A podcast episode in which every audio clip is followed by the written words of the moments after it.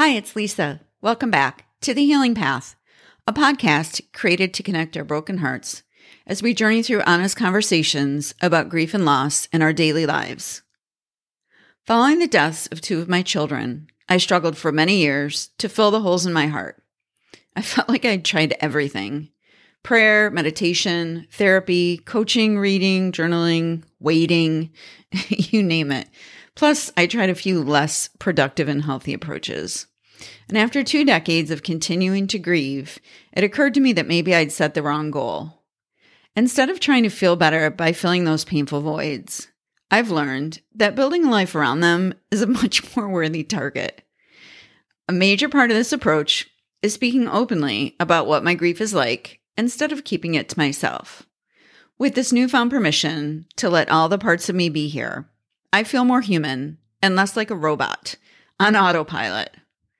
So I created the Healing Path podcast with the hope that sharing our stories in a mutually compassionate and supportive environment will help us to stop working so hard to hide our scars from ourselves and others and start wearing them proudly as the medals of love that they are.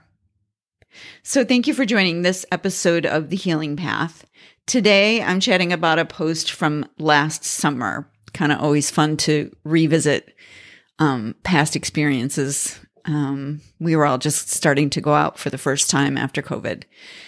So, this post um, is actually called Widen the Circle, and I will start it here. I had the distinct pleasure of dining out not once, but twice over the weekend.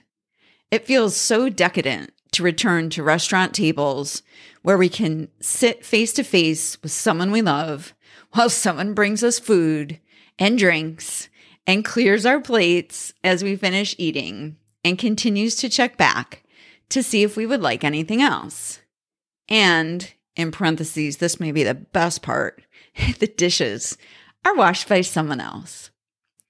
As a friend and I sat luxuriously through a meal that lasted several hours, we caught up on everything we wanted to from the past 12 months since we were unable to see each other because of COVID. Maybe it shouldn't seem like a vacation to sit and connect on a beautiful and breezy summer evening, but it sure felt that way. We were not rushing through anecdotes or trying to get to any point or trying to eat. We were just being together. The waiter was not as enthusiastic about our relaxed state of reconnection, nor was the wait staff.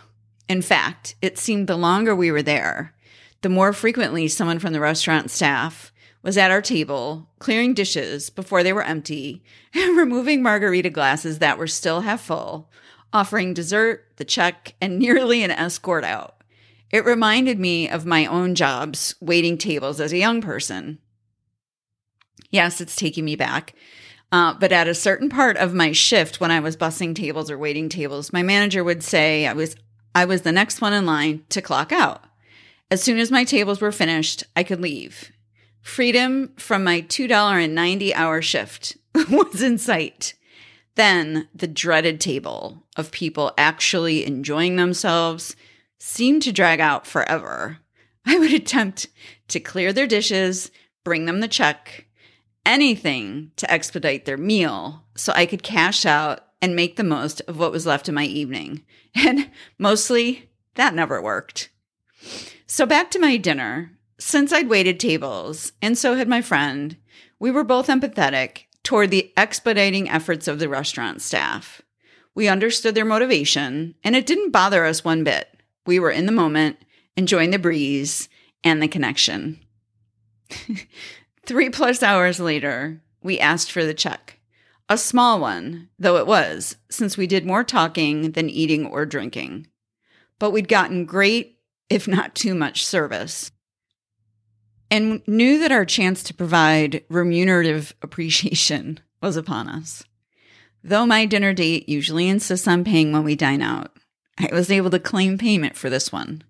When I did, I added 50% of the check as a tip. Not because I felt I owed it, but because I appreciated the abundance of the evening and wanted to share that with others.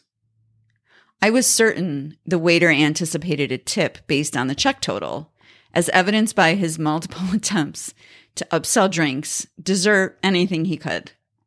And I think I was right, because when he glanced down at the signed receipt, his expression did a 180 degree change.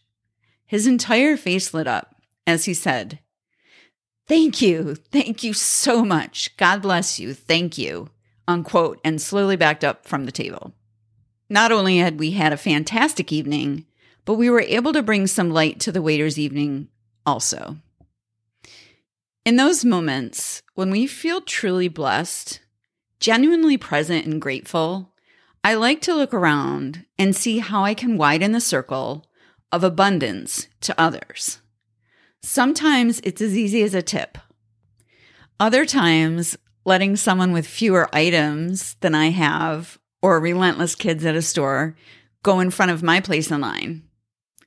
Holding the door for someone, offering to take photos, this is a great one, of a group who are taking selfies, or saying hello even just to a stranger are just a few of the endless ways I can find to widen the circle of abundance and well being.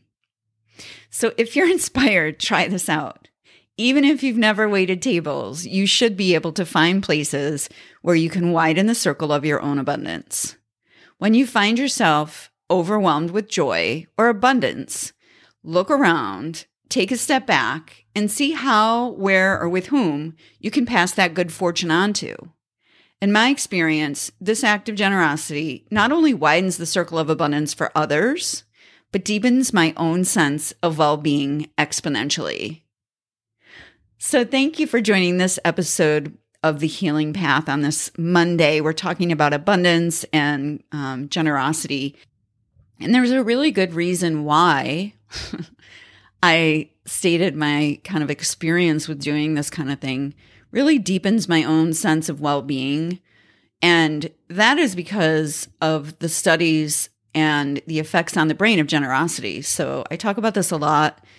Do your own research or hit me up on the comments if you want some direction. But basically, um, generosity is one of the easiest ways to flip a switch in our brain to take us from something negative to putting a little bit of dopamine, which is one of the neuro feel good neurotransmitters, um, little dopamine hit or and or dose of serotonin, um, and if you're really lucky, oxytocin.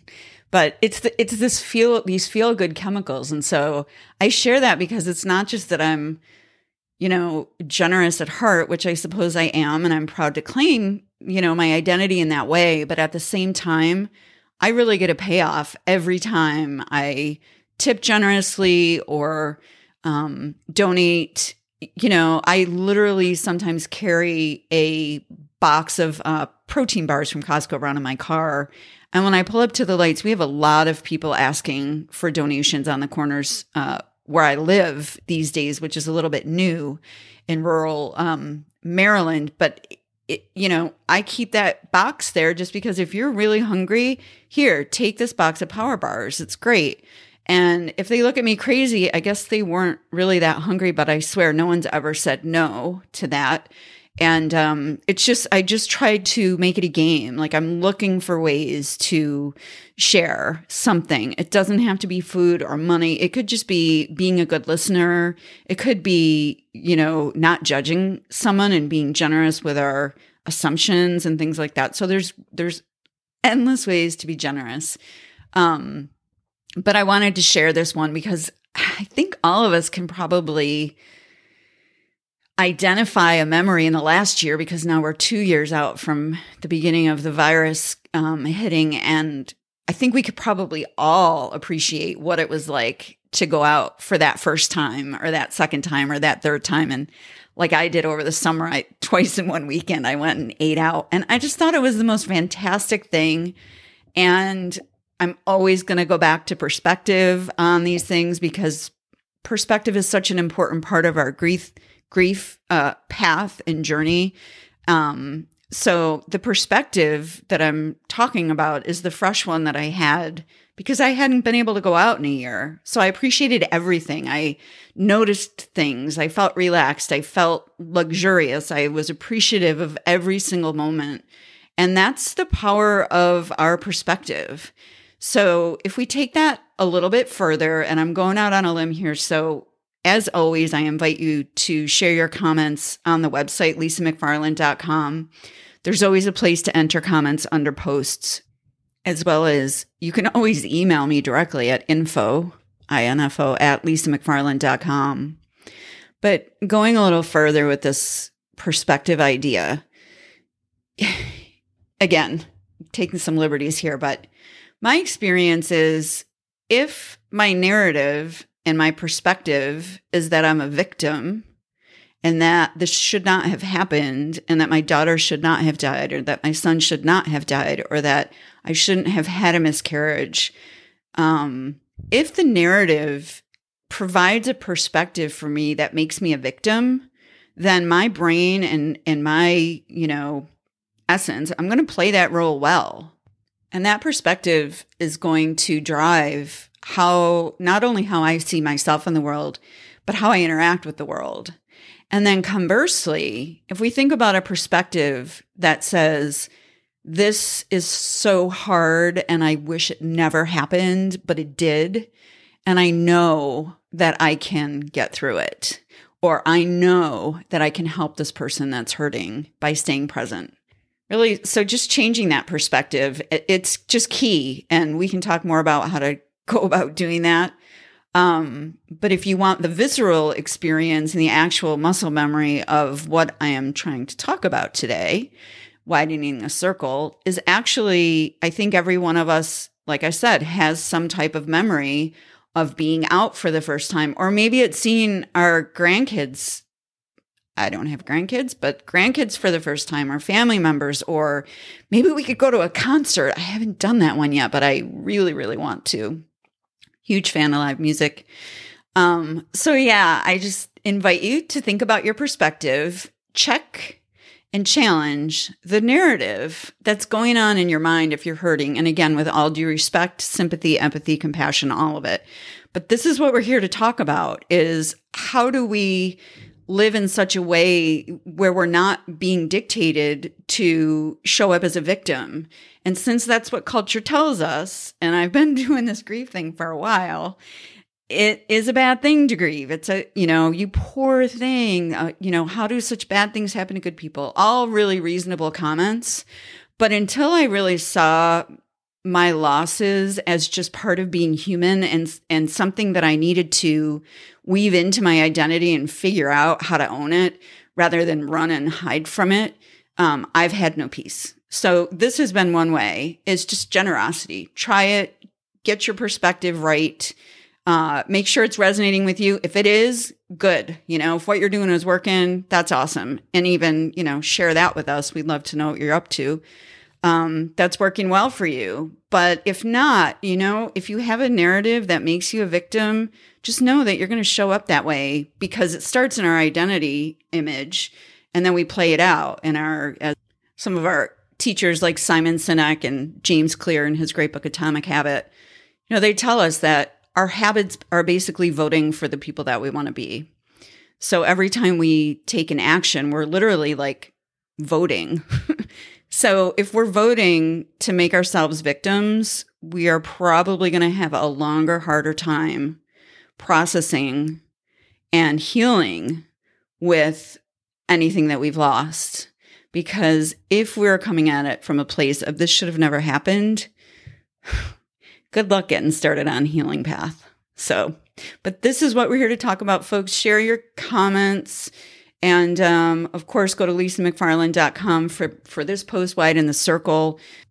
You can find it just using the search key, this in any post, or type in things like, you know, generosity, um, anything you might want to read about. But, you know, we absolutely, the, the more that we get interaction from our community, um, the more valuable it becomes uh, for me as much as anyone else. And that brings up another just quick reminder about Scars to Medals. That's our um, online community that we're building. It's scars, S C A R S, and then the number two, and then the word medals, M E D A L S dot com. So come join that. We're building that um, little by little, and the more the merrier. We'd love to hear from you. And if you are suffering from a loss, I sincerely just say you're not alone. I know it's hard. Um, there's just no getting around that. But I wouldn't go as far as to say these things should have never happened because if we do, we're just, you know, thwarting any hope we have to have a full life, um, particularly if the loss is profound. So until next time, as always, stay present, stay grateful, and stay healing. And as always, I thank you so much for listening.